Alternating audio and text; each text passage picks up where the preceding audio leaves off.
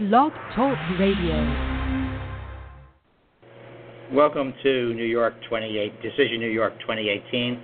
My name is Rich Lee. I'm an associate professor at St. Bonaventure University, and I'm joined by four students um, in an honors class who are following the governor's election. And we're going to spend today's podcast talking about last night's debate. But uh, with me, I want to welcome Samantha Burgio, Emily LeMay, Ali Full, and Sam Fuller. Thanks for joining me, and thanks for watching the debate. And um, we have plenty to say about it, but I thought an uh, interesting way to start, you know, before we get into kind of an in-depth conversation, let's go around. If you had to describe the debate in one word, what would it be? And we'll start with you, Samantha. Okay. Um, so I said hectic if I had to describe it in one word, um, just because there was a lot of interrupting um, between both candidates and they were always running out of time for each question. They'd be like 15 seconds more. Um, and I just felt really bad for the moderators who were just sitting there having to, you know, try and rein them both in. Um, and I was getting stressed out just watching it. So hectic is definitely. Yeah, I don't think anything. I don't want to argue with that word. Um, Ali, what would you say? I would describe it as very high school. You know, okay. it's just they were bickering, they were causing drama between each other, and there were just a few times where I was like, he didn't say that. He didn't say that. Um, very high school. Yeah. Okay. And Emily. Um, if I had to use one word, I'd probably say heated. You know, going back to the whole bickering, they would yell at each other, especially like Cuomo got really heated a lot and got Mueller flustered every now and then. And like Sam said, the poor monitor. So definitely, I think heated is probably one of the good words to describe the debate. Yeah, yeah, night. yeah. There was a lot of anger you yeah. could see back and forth. And Sam, how would you describe it? I'd say my one word would be combative. Um, it was just all about attacking the other candidate more so than the issues. It was attack this person and what they've done on this issue, and less focus on the issue. Mm-hmm. Yeah. Um, what do you? Did you have one word that you think would describe it? Yeah, uh, uh my word is similar to what Ali said. I was going to say juvenile, and that it was juvenile because of the manner. I mean, they kept talking at, over each other, you know, criticizing each other. But even think like when they got into some of the topics that are almost juvenile, like Molinaro kept pointing out, you know, Trump came to your um, bachelor party and, and things like that, and you know, Cuomo did tons of the same things about you know Molinaro. Um, so that would be my word. But I think everyone's word is accurate. It was hectic. It was heated. Definitely was combative. And you know, you said you said ju- juvenile high school. So we're thinking along the same lines there.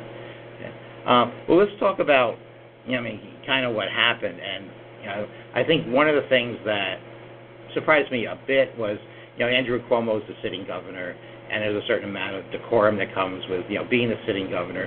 But he was very combative, to use Sam's word. And so I'll ask you, Sam, do you think that was a good strategy on his part, or do you think he should have kind of been above the fray a bit? I think he should have been a little bit uh, more above the fray. I mean, I felt watching the debate that uh, Molinaro was a lot more professional, and um, obviously both people are running for political office here, and I expected a sense of professionalism here that I didn't really see. I mean, given it was a debate and uh, they were going at each other, but I still expected to see a little more professionalism from both of them, but I saw that a little more so from Molinaro. Yeah. Well, what about you, Emily? Do you agree that you know Cuomo should have maybe held himself to a higher standard? Yeah, I, I completely agree. I think um, Molinaro was a little bit more classier. You know, when he would address um, Cuomo, he would address him as sir or like governor, like use a great title, whereas you know Cuomo just used his first name or like she talked down to him kind of. And I think you know as a as, as sitting governor, you know you have people looking up to you. You need to be more professional, even if like you're not the biggest fan of your like competitor or whatnot. You need to be you're in a a leadership role. You're in a like political role. You need to be you need to be more classy, I guess. Yeah, and I think you're right. He was very condescending, and we saw some of that in his debate during the primary too. And, and you mentioned the names, you know, how they referred to each other. I think Molinaro always, you know, referred to him as, as governor. And Cuomo, for the first part of the debate, didn't mention Molinaro by name. It was always my opponent, my opponent. And it is an old political rule: don't mention your candidate's name. It's going to kind of give them more exposure. But as the debate went on, and this might be a sign that maybe Cuomo was getting a bit more flustered, he said Mr. Molinaro, and by the end he was just calling him Marc. So I, I, I noticed that difference there. So let's talk a little bit uh, about Molinaro. I mean, you know, we said he's unlike Cuomo, he has not been a public figure. So this was an opportunity for him to define himself, to introduce himself to the voters in New York. Um, but he spent a lot of his time criticizing Cuomo. Do you think, you know, Ali, that you know maybe his strategy was off? He should have, you know, maybe tone down his criticism of the governor. Obviously, he is running against him, so he has to point out where he thinks he's weak. Um, but since he's not yet known statewide, should he have taken the opportunity to talk about who he is? Oh yeah, I think that he missed a huge opportunity to define himself, especially to those who are on the fence between him and Cuomo. I think that Cuomo kind of acted as a bulldozer. You know, Yeah. he gets what he wants, he'll fight for it. If he sees a weakness or an opportunity to fluster his opponent, he'll latch onto it. And he did that a couple times to Molinaro, and Molinaro let him get to it, um, let it get to him, and then he had to turn to the moderator to help end the argument. And I think that kind of made him look weak, like he's unable to end his own arguments, and just didn't cast him in a very good light. Okay. I wouldn't have voted for him. Okay. Yeah. Samantha, we were talking, you know, before the podcast, and I know, you know, you mentioned that somewhere in between all the yelling and shouting and things like that, you know, you did see them talk about some issues. So, I mean, what did, you know, you learn about Marc Molinaro from watching the debate? I mean, I actually learned a lot about him. Um, I think that Cuomo made it hard for him to get things in, but I think he actually did get a lot of things, you know, his opinions in.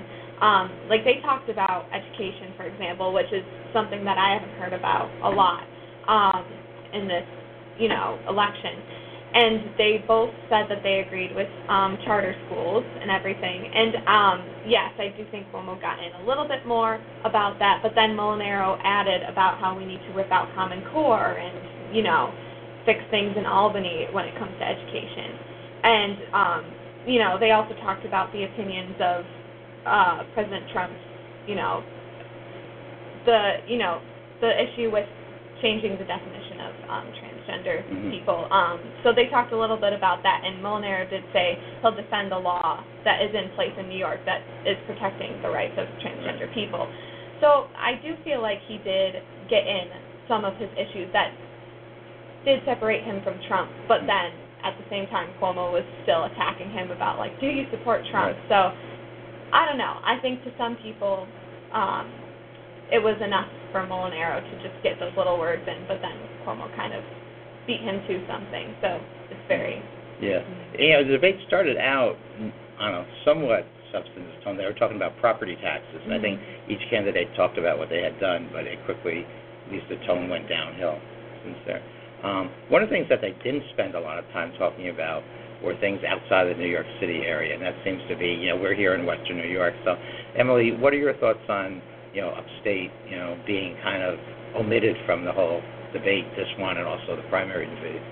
Um, I just I think it's it's not okay. Um, you know, yes, New, New York City is like a the a majority of like New York, but like you have a lot of people still, you know, in upstate who who have issues upstate, you know, like up in Buffalo and like Albany and all these places, and they they have issues that need to be addressed. And at the end of the day, they'll go they'll most likely vote for a candidate who is going to take into consideration where they live and you know upstate New York and their issues rather than solely focusing on New York City. Yeah.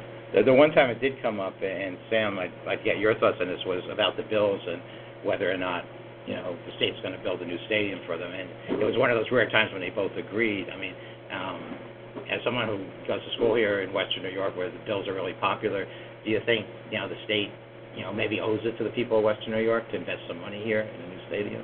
Um, I mean, I think they um, definitely deserve at least some attention. Yeah. Um, and I do think that they deserve some money. I'm not necessarily sure that it's best spent at a new Bills stadium, um, even though they are very popular. Um, but yeah, I think there definitely needs to be more focus on upstate and um, more money going towards this direction. I mean, obviously we saw that a little bit from Cuomo's actual policy where we studied uh, a little bit about the Buffalo Billion in upstate. But uh, again, it's not really something that's focused on too much. Okay. I, think we all agree that, you know, the debate got kind of out of control, whether that was the moderator's fault, the format's fault. Uh, maybe let's spend a few minutes talking about how it was put together. I mean, Ali, if you could design the debate, I what would you have done to maybe prevent some of the things that, you know, with the candidates talking over each other, the can, you know, moderators not being able to get all their questions in? Uh, I think I would have given the candidates those the questions before the debate so that they could prepare an answer.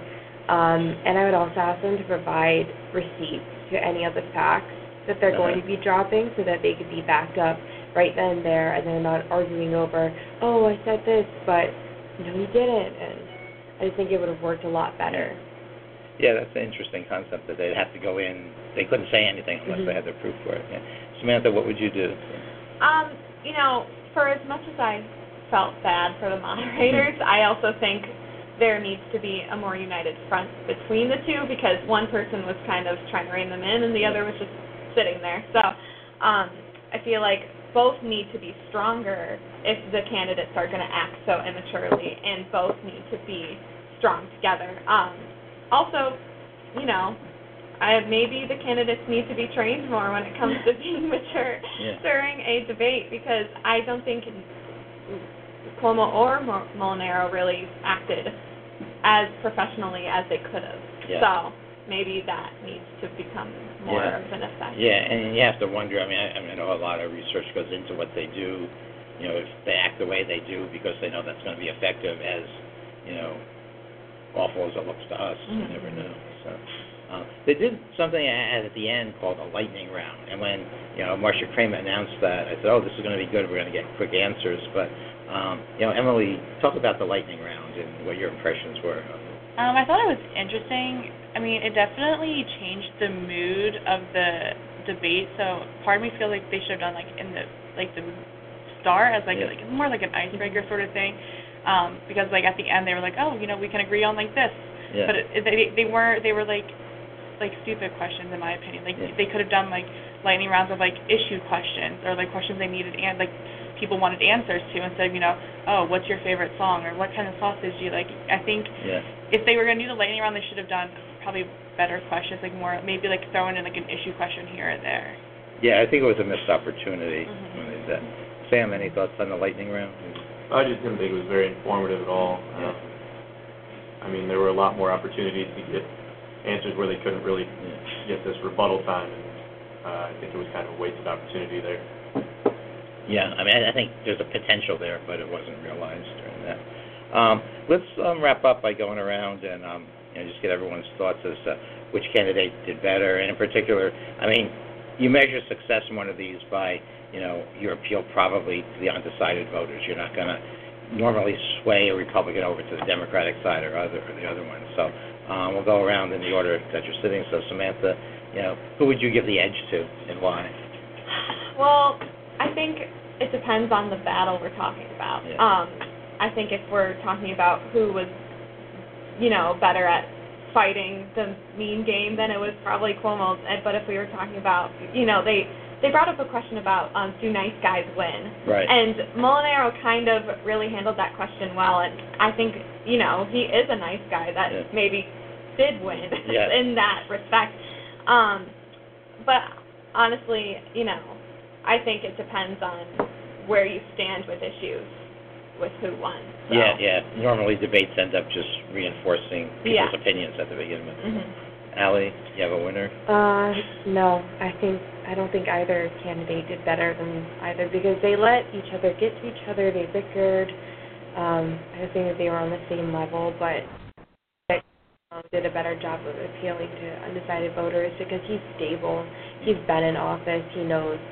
I think Yeah. he's been He came off successful. maybe a bit more credible because Yeah. he's done that before. Okay, in 20 seconds, Emily, Um, I, I mean, they were both very childish in my opinion. I think Cuomo's a little bit more childish. So if I had to pick a winner based on like that, I would say probably you know Molinaro, Mol- Molinaro win, um, just because you know, especially because we talked earlier, you know, Cuomo uh, as a governor now, and like he should have been held to a higher standard. Um, but I think it, it, the debate I don't think helped anyone really. If anything, it just reinforced Right. people's views. Okay. Sam, I feel like the moderator. You have like 15 seconds to wrap up. All right, I'll make it quick. Um, I think Molinaro won this one. Um, he doesn't have enough money to get his message out there. This got his message out there, and in a poll uh, that was recently done, 48% 48% of people said they hadn't heard enough about him, and this is how they're going to hear about him. Okay, good way to wrap up. So thank you, Sam, Samantha, Emily, and Ali. You're listening to a podcast um, on New York Decision 2018. My name is Rich Lee. We'll be back again next week with another podcast. Thanks for listening.